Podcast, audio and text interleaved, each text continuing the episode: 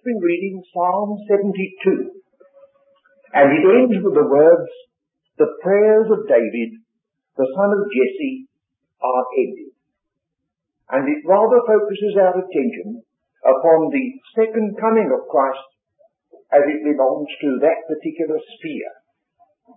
He's coming once again, not the rejected Messiah of Israel, but David's greater son to fulfill David's prayers. There's an expression that comes more than once in this psalm, which you'll discover comes in the Gospel according to Matthew, to which we're going to turn in a moment. And that is the expression, all nations. You'll discover that over and over again toward the end of the Gospel according to Matthew, all nations are in view. And that links on with this psalm of the second coming. Well, now we'll turn this evening to the twenty-fourth chapter of the Gospel according to Matthew. We are assuming that those who are listening to this recording will also have had before them the study that we had last week. Last week, we considered the word adoption and the light that it gives upon three spheres of blessing. We discovered that there was a blessed sphere on this earth itself. Thy kingdom come, Thy will be done in earth is a prayer that must be one day answered. We found there was another sphere, Jerusalem, which is above, the heavenly city. And then there was yet a higher sphere still, which is the burden of the Apostle Paul's prison ministry, where Christ sits at the right hand of God. Well, now, we're not going into that again because of time, but it is essential that that should be understood as the background of our present studies. Now, the last phase of the second coming must necessarily be the earth, if he leaves glory and comes here. But we're going to start with the last first, and go back on the story until, by the grace of God, we shall reach the right hand of God, where Christ sits, and from whence this coming takes place. Now, Matthew twenty-four links the second coming, which is there described, with Jerusalem. Very intimately with Jerusalem. And there is a link which establishes that the hope of the second coming, as revealed in Matthew twenty-four, has particular reference to Israel and their hope. You will remember that the Matthew twenty-four starts like this, "And Jesus went out and departed from the temple, and his disciples came to him to, for to show him the buildings of the temple." And if you start your reading there, without any reference back to the earlier chapter, you may wonder why they should be so concerned about pointing out the buildings of the temple. But obviously, if we know what is recorded at the close of chapter twenty-three, we can understand their concern. Let's go back to verse thirty-seven of chapter twenty-three. "O Jerusalem, Jerusalem, thou that killest the prophets and stonest them which are sent unto thee, how often would I have gathered thy children together, even as a hen gathereth her chickens under her wings, and ye would not. Behold, your house is left unto you desolate. It has become your house. Earlier in the gospel story, you have made my father's house a den of thieves. But now, not even my father's house. Your house is left unto you desolate." And not only so, but there's going to be a long interval. This is critical. "For I say unto you, ye shall not see me henceforth, till ye shall say, Blessed be he that cometh in the name of the Lord."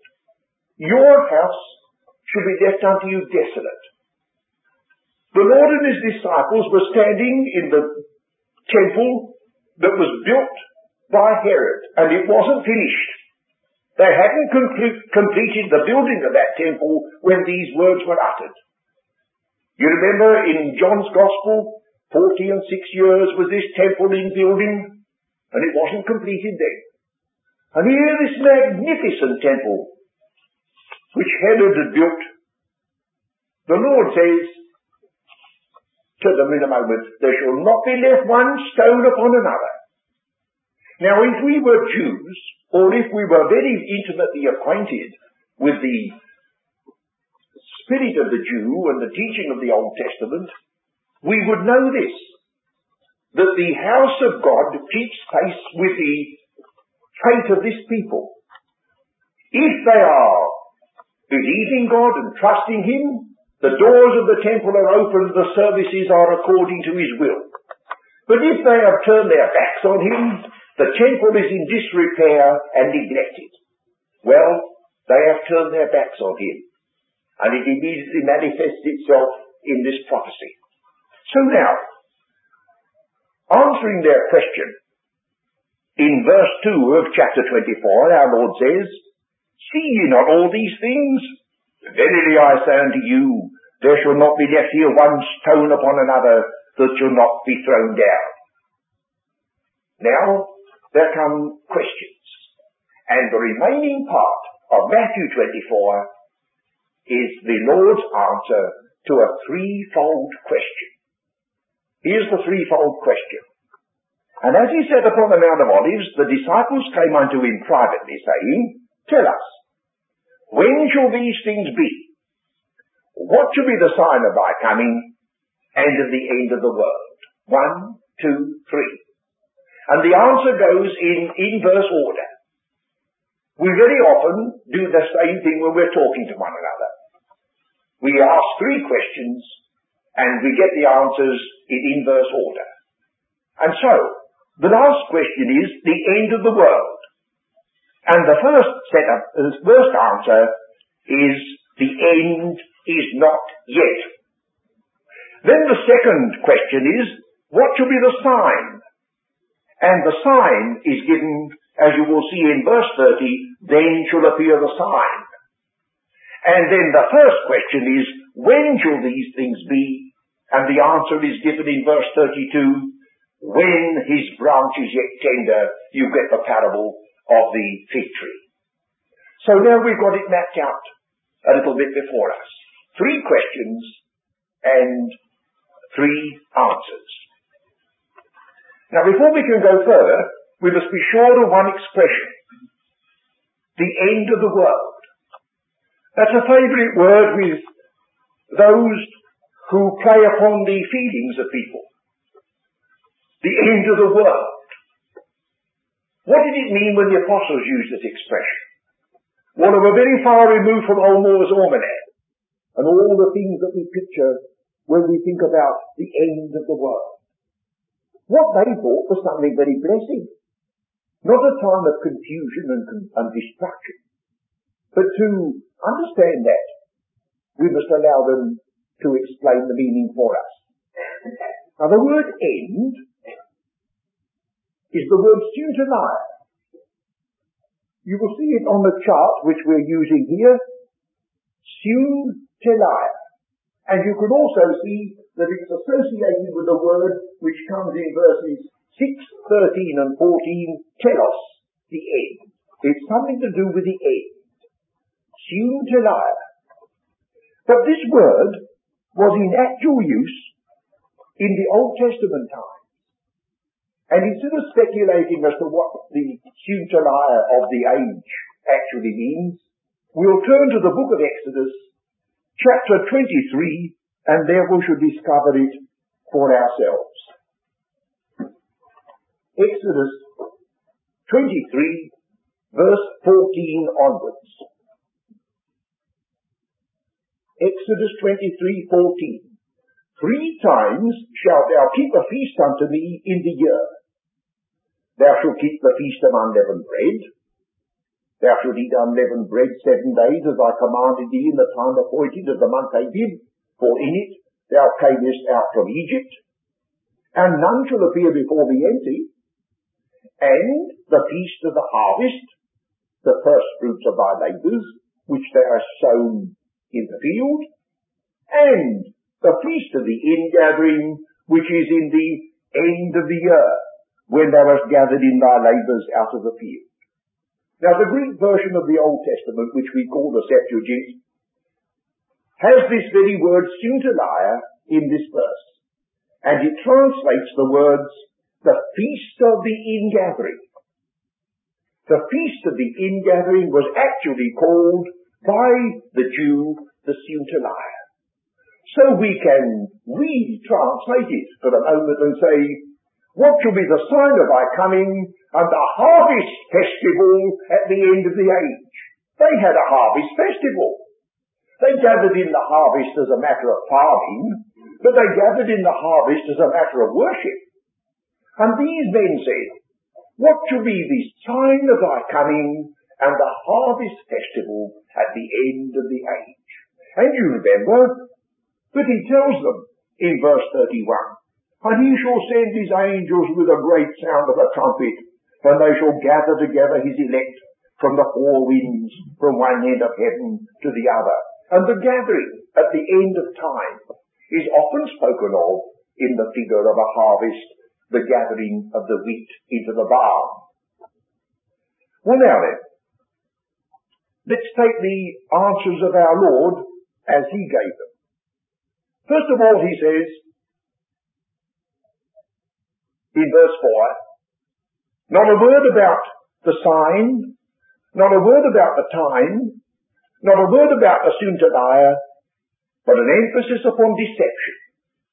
Take heed that no man deceive you.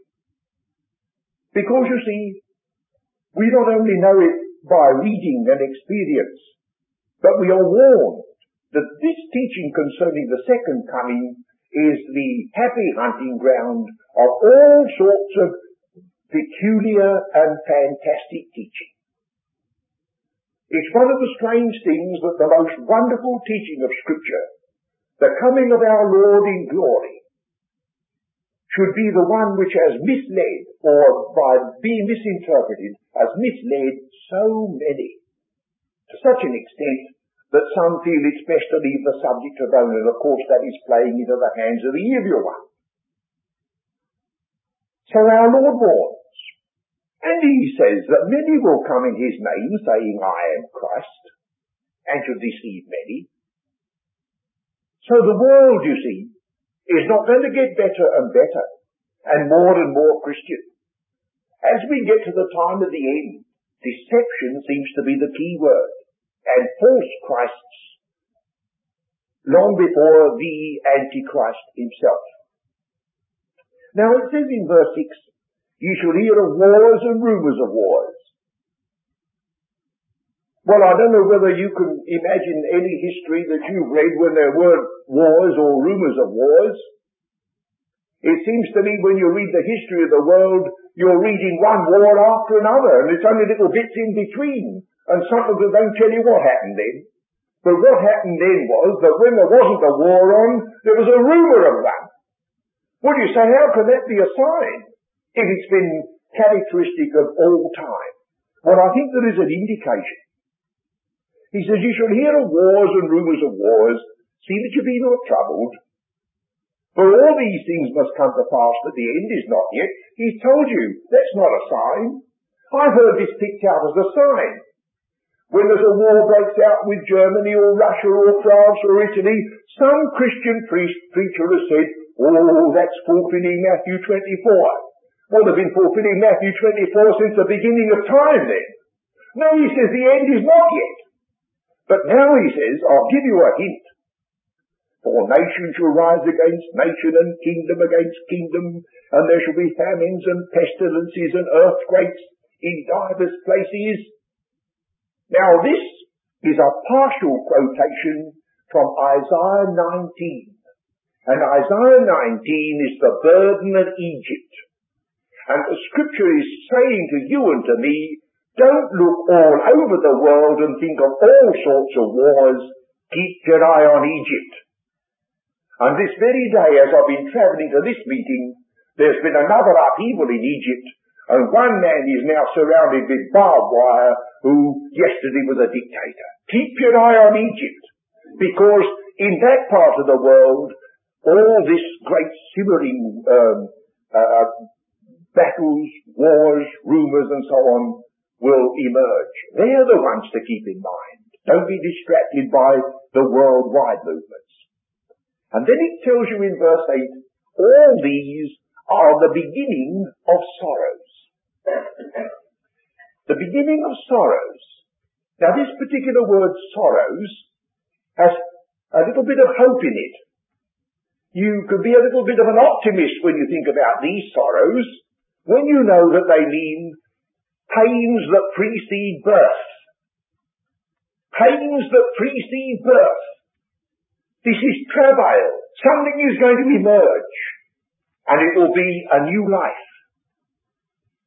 Then he goes on to tell them what will happen to them, and finally it ends up with the promise in verse twenty-two, except those days should be shortened, there should no flesh be saved, but the, to the elect's sake these days shall be shortened. That if any man shall say unto you, Lo, here is Christ, or lo, there, believe it not.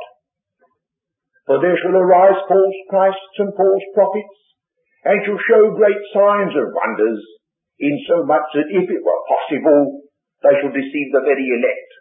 Now all this is repeated in a little bit more doctrinal form in Second Thessalonians chapter two, which it would be wise to read as a companion to this, even to the signs and wonders. Well, now this leads me to another feature. We are not able to go right through Matthew twenty-four in this study and give every verse a consideration, because if we do, we shall not be able to encompass it all. And so we must um, omit a good deal. But here it says, you remember, that to the elect's sakes, those days should be shortened. Does anybody know how many days they will be shortened? Will the Lord shorten those days of persecution by a week, or a month, or six months, or a year? Well, he says, no good asking me, I don't know. Well, friends, isn't that good? There's not one of us then can tell you the date of the second coming.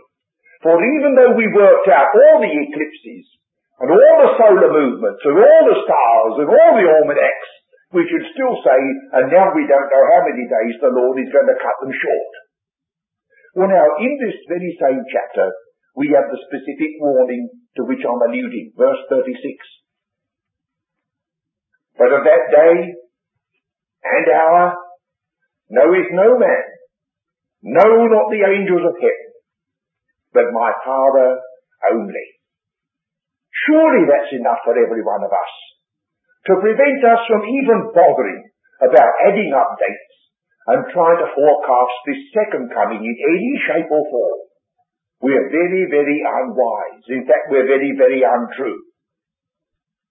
But that doesn't mean to say that we have to have no idea, because the very context tells us that we should.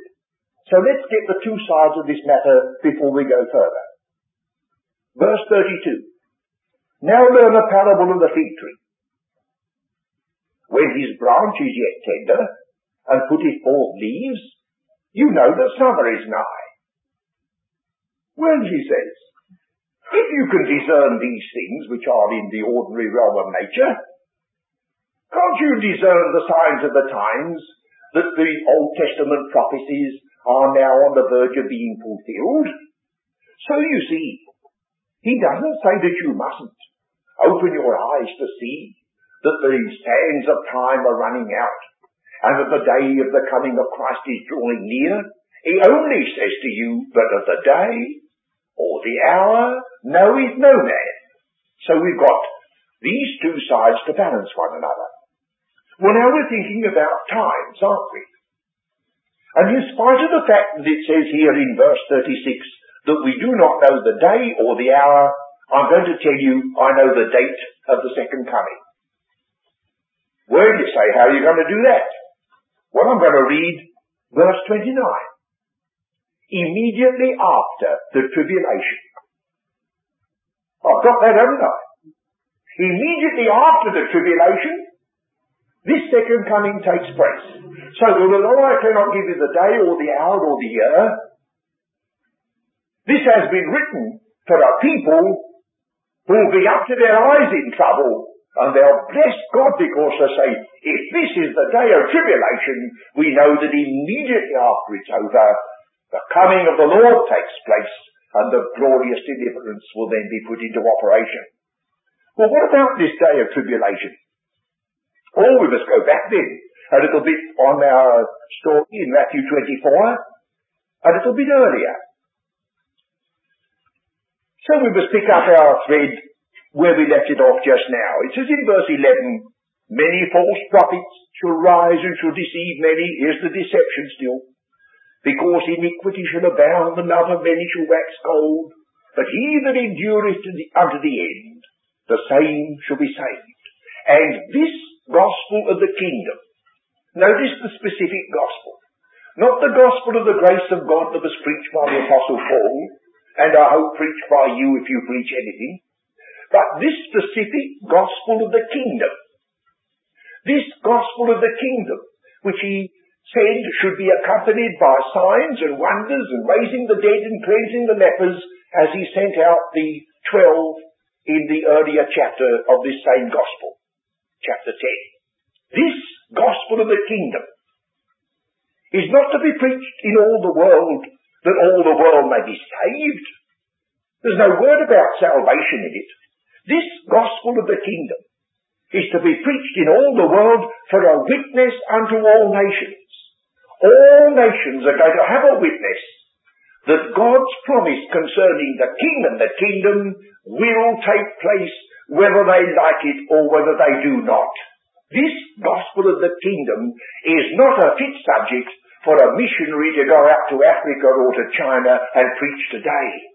It brings salvation to nobody, but it is a witness that God intends to keep his word to his servant David, that at long last his greater son shall sit upon the throne. Why do the heathen rage, and the people imagine a vain thing? This gospel of the kingdom shall be preached as a witness unto all nations. So, that brings in the end. When all nations have had this witness, when all these signs which have been mentioned in the earlier verses begin to converge together, then you know the end is near. Now this links it on with the prophet Daniel. When ye therefore shall see the abomination of desolation spoken of by Daniel the prophet stand in the holy place. Well, now if we're going to start turning back to the prophet Daniel and try to analyze Daniel the ninth chapter, we shan't do it in this study. But I have a little bit in brackets here which makes a little suggestive reading. Whoso readeth, let him understand. It looks as though it's going to be a puzzle to you. So with that, with that knowledge that it may be a difficulty, but I think we know enough about the prophet Daniel to know that he was given a prophetic foresight of the way in which the Gentile kingdoms of this world would progress or regress, or whatever the word is, getting worse instead of better, until there was nothing for it but the stone cut out without hands should smash the image and reign gloriously in its stead. Now he said in, the, in Daniel the ninth chapter that at the end of time, the end of the uh, prophetic period, occupying a period of three years and a half, there should be a tribulation such as never has been on the earth and never again will be. And then there shall be a period of three years and a half when there is going to be the domination of the man of sin, the son of perdition. Now all these things may have to be given chapter and verse four and set out in front of you in the course of time. In fact, it's already been discussed before this meeting that it would be very possible that after this series is over, we shall have to take a course through the book of Daniel. And then we shall have opportunity to examine this a little bit more in detail. But you must take it from me for a moment that the three years and a half, the forty-two months the one thousand two hundred sixty days, are all the same period, is indicated in the prophet Daniel as being the characteristic of the last seven years of prophetic time. And our Saviour says that this second coming of Matthew twenty-four is to take place in that period, the middle or the end, whatever it may be, of the last seven years of prophetic time. So we'll leave it for that moment. When ye therefore shall see the abomination of desolation spoken by Daniel the prophet stand in the holy place, then run for it. Because now it's coming with ten thousand times vengeance. Flee to the mountains. Don't come down into your house. Get away quickly. Pray that it may be not in the winter nor on the Sabbath day. So you don't even know whether it's going to be winter or summer, do you, friends? Because you see, pray that it may not be. For then shall be great tribulation, such as was not since the beginning of the world to this time, no, nor ever shall be. Wherever you read then in the Scriptures of an unprecedented great tribulation, it must be this one. You cannot possibly have two tribulations, both of them greater than any other, can you? So we're on safe ground that if there's an unprecedented tribulation mentioned by Daniel, and it recurs again in Matthew twenty-four, and we find it again in the book of the Revelation, and we find it indicated in one or two other scriptures, it's all one and the same. It must be. Otherwise it's a contradiction in terms. For then shall be great tribulation, such as is not since the beginning of the world to this time, no, not ever shall be. So now we begin to get this put upon the map, as it were. Matthew twenty-four is indicating that this second coming belongs peculiarly to prophetic times and fulfilling much that has been written by Daniel the prophet. You will see on this um, chart that we have here, there's a series of references to Old Testament passages, and I think now we've gone through this a little, we might give them a further consideration.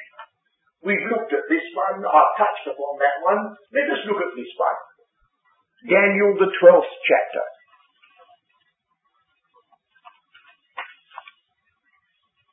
Daniel, the twelfth chapter.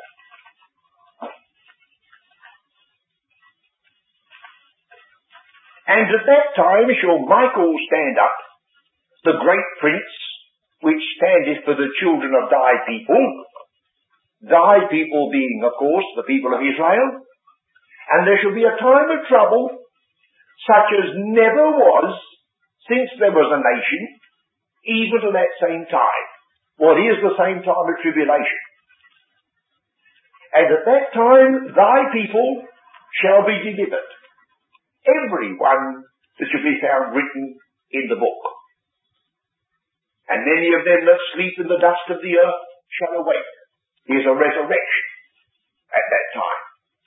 Some to everlasting life, and some to shame and everlasting contempt. And they that be wise shall shine as the brightness of the firmament, and they that and and they that turn many to righteousness as the stars for ever and ever. But thou, O Daniel, shut up the words, seal the book, even to the time of the end. So there's a limit to the lessons we can learn from Daniel. He's given so far, and then he's told to seal it up till the time of the end. Well, now the book of the Revelation is the unsealing of those prophecies which are waiting to be expounded and fulfilled. And if you will now turn to Revelation chapter thirteen, I think you'll get one or two little hints that may help you with regard to this period.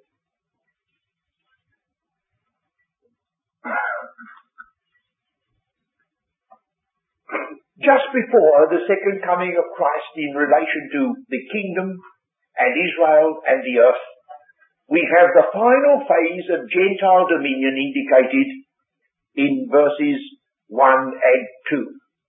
They are confessedly difficult, but let us just read what it says.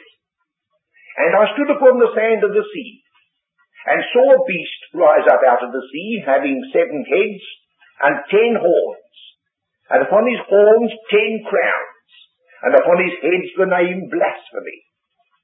And the beast which I saw was like unto a leopard, and his feet were as the feet of a bear.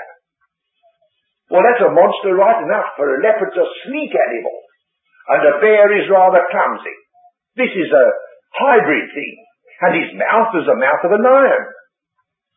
And the dragon gave him his power, and his seat, which is strictly speaking his throne, and his great authority. Now, if you go back to the book of Daniel, you'll discover that these animals, which are now being represented here as a combine, indicated the various phases of Gentile rule in the beginning.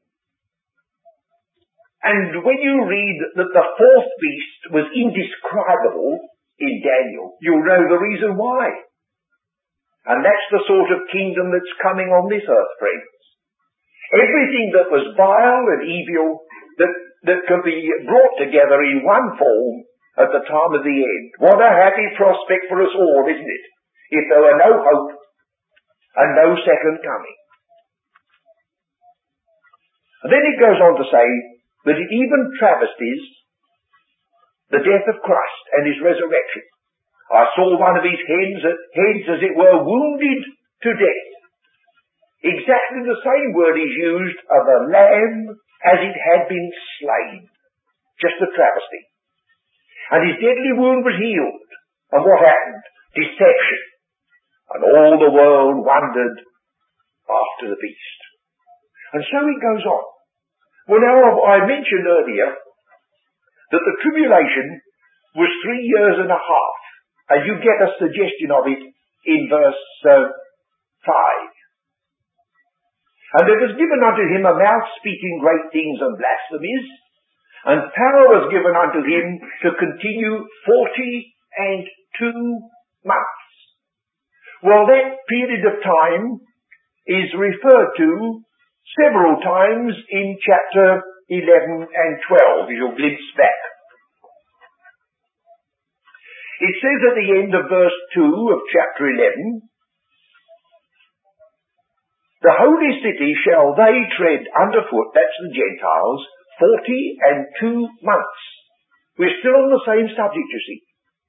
And then it says in verse three, I will give power unto my two witnesses, and they shall prophesy a thousand two hundred and threescore days. One thousand two hundred and sixty days is exactly the same period as forty-two months, or three years and a half. It's always that period. That is the specific period. And then you'll find it expressed in the um, verse fourteen of chapter twelve in a cryptic way.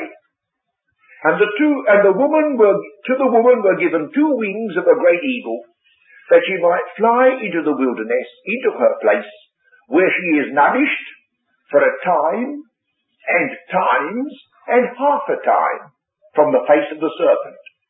But in this very self-same chapter twelve, we read in verse six, and the woman fled into the wilderness, where she had a place prepared of God, that they should feed her there a thousand two hundred and threescore days. So a time, and two times, and a half a time, that adds up to three and a half again. A time standing for a year.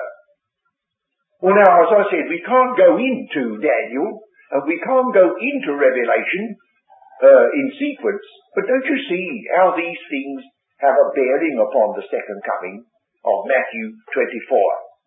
And if that is so, it's utterly impossible for anyone who has an appreciation of the right division of the word of truth, or understands the special testimony of Paul the prisoner, and speaks of the mystery which has never formed a subject of Old Testament prophecy, but was kept silent until Israel was set aside and they took their hope with them.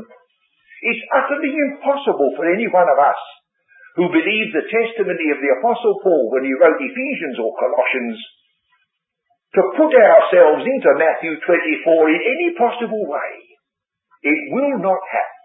But we are glad to think that Matthew twenty-four is written, because it shows that in spite of all the defection of Israel, in spite of the destruction of their city, in spite of the fact of the long interval, in spite of the great tribulation that must come, weeping may endure for a night, but joy cometh in the morning, and this will be a blessed morning on this poor distracted earth. His feet shall stand in that day upon the Mount of Olives, says Zechariah, says the Acts of the Apostles. And so we see that there is a time of blessing for this earth. And the psalm we read just now before the opening of these scriptures, Psalm seventy-two, that, says David, ends, consummates, brings my prayers to a climax. Didn't mean to say he never prayed anymore, but he said, I've got nothing beyond it. The prayers of David, the son of Jesse, reached their goal. They ended at the second coming of Christ to this earth. Well, now, there are other features in this, in this uh, subject, and strictly speaking, we must go on into Matthew twenty-five before we have com- completed the Lord's testimony concerning his second coming. So just as we have a few minutes to spare, we'll turn the page to chapter twenty-five. And we'll remember that the word then is not to be taken like we say now then, having no reference to time, but it is a note of time. It means then, at that time, not just now, or whenever you like to take the parable of the ten virgins and preach a gospel message from it. It doesn't mean that. It says at some particular time, the kingdom of heaven will be like this. And he's now talking about his second coming, and that's of course what is here. But he doesn't tell you to go through this parable of the wise and the foolish virgins and argue the point as to whether the oil means this and whether they ought to have been asleep or not. He doesn't say a word about that, because if you go through the parable and let him point the moral, he tells you at the end, verse thirteen, watch therefore, for you know neither the day nor the hour wherein the Son of Man cometh. He says the kingdom of heaven then at that time will be like this. A bridegroom is coming, but they're not sure at what time. So they all go out to meet him, but some are unready. And those who were ready went in, and those who were unready did not. Now another parable says the same thing from another, from another angle. It says, occupy till I come. Instead of saying, as some have said, that I believe the second coming of Christ is going to take place at a certain date, in nineteen fifty-five or whatever it might be. Well, what's the good of me going on with my business? I'll sell it and I'll just twiddle my thumbs till he comes. No, no, he says, carry on with your business.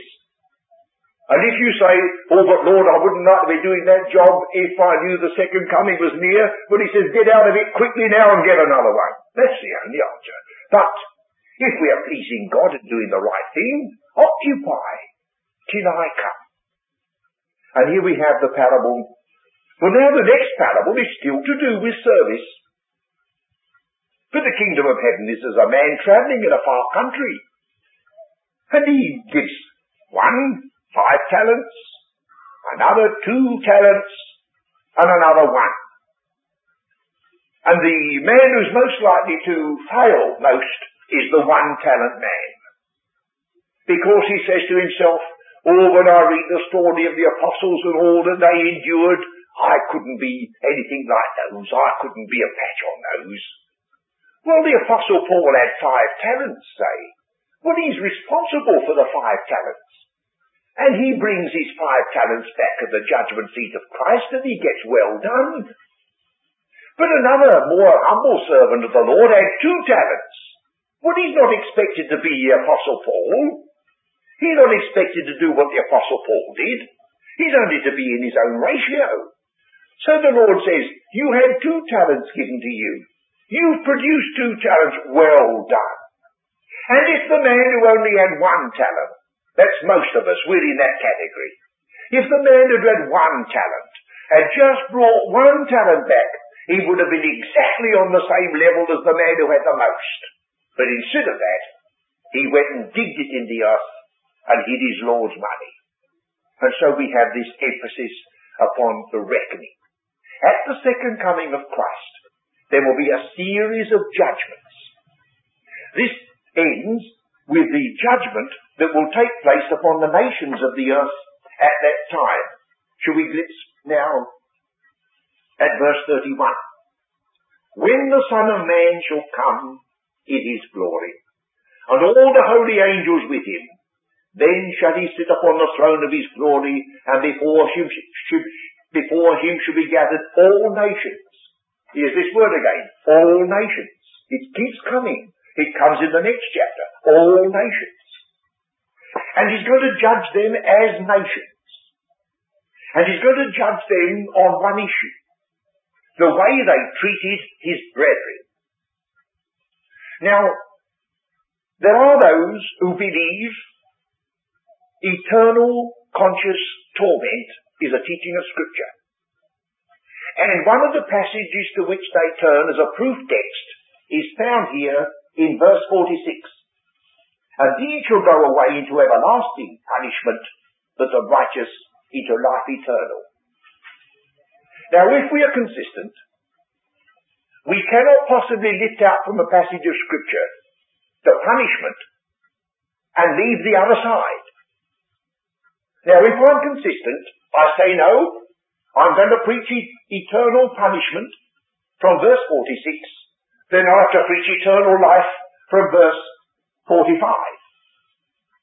Because the Lord said, or from the earlier verse, the Lord said, those who went into eternal life are those who visited him or his brethren when they were sick or when they were in prison. And they looked at the Lord and said, when did we do that? So they didn't even know they did it unto the Lord. They did not know they were doing a Christian act. But he said, inasmuch as you did it unto the least of these my brethren, you did it unto me. And they go into everlasting life.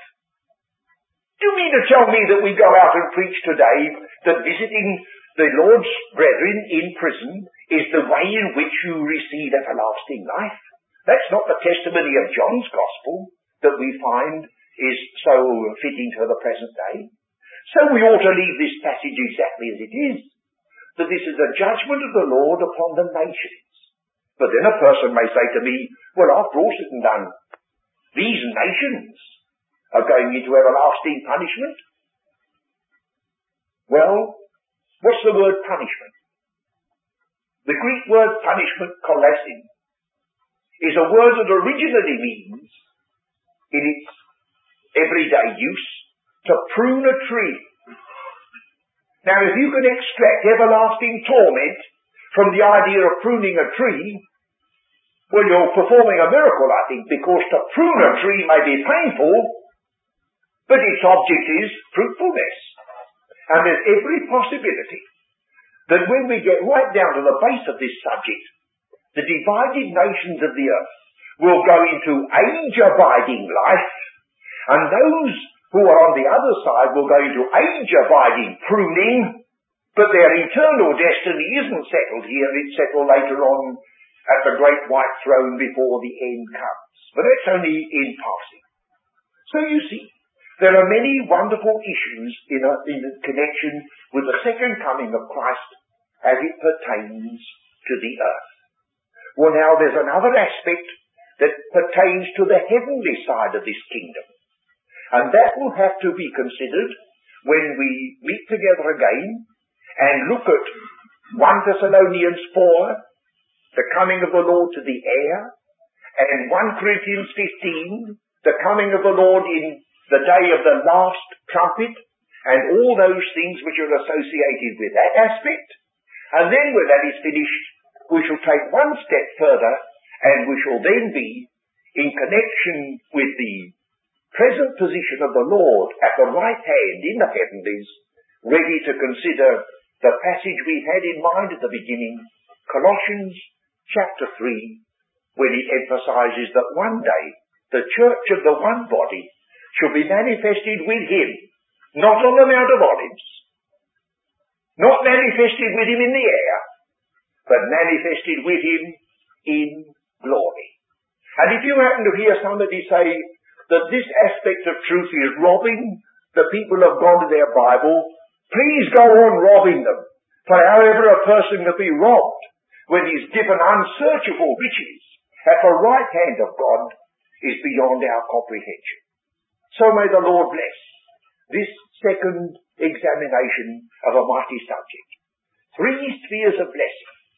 The second coming of Christ is the hope of all calling. It's the one person, but he's going to be manifested in different aspects and different offices according to that part of God's will which he is then going to fulfill.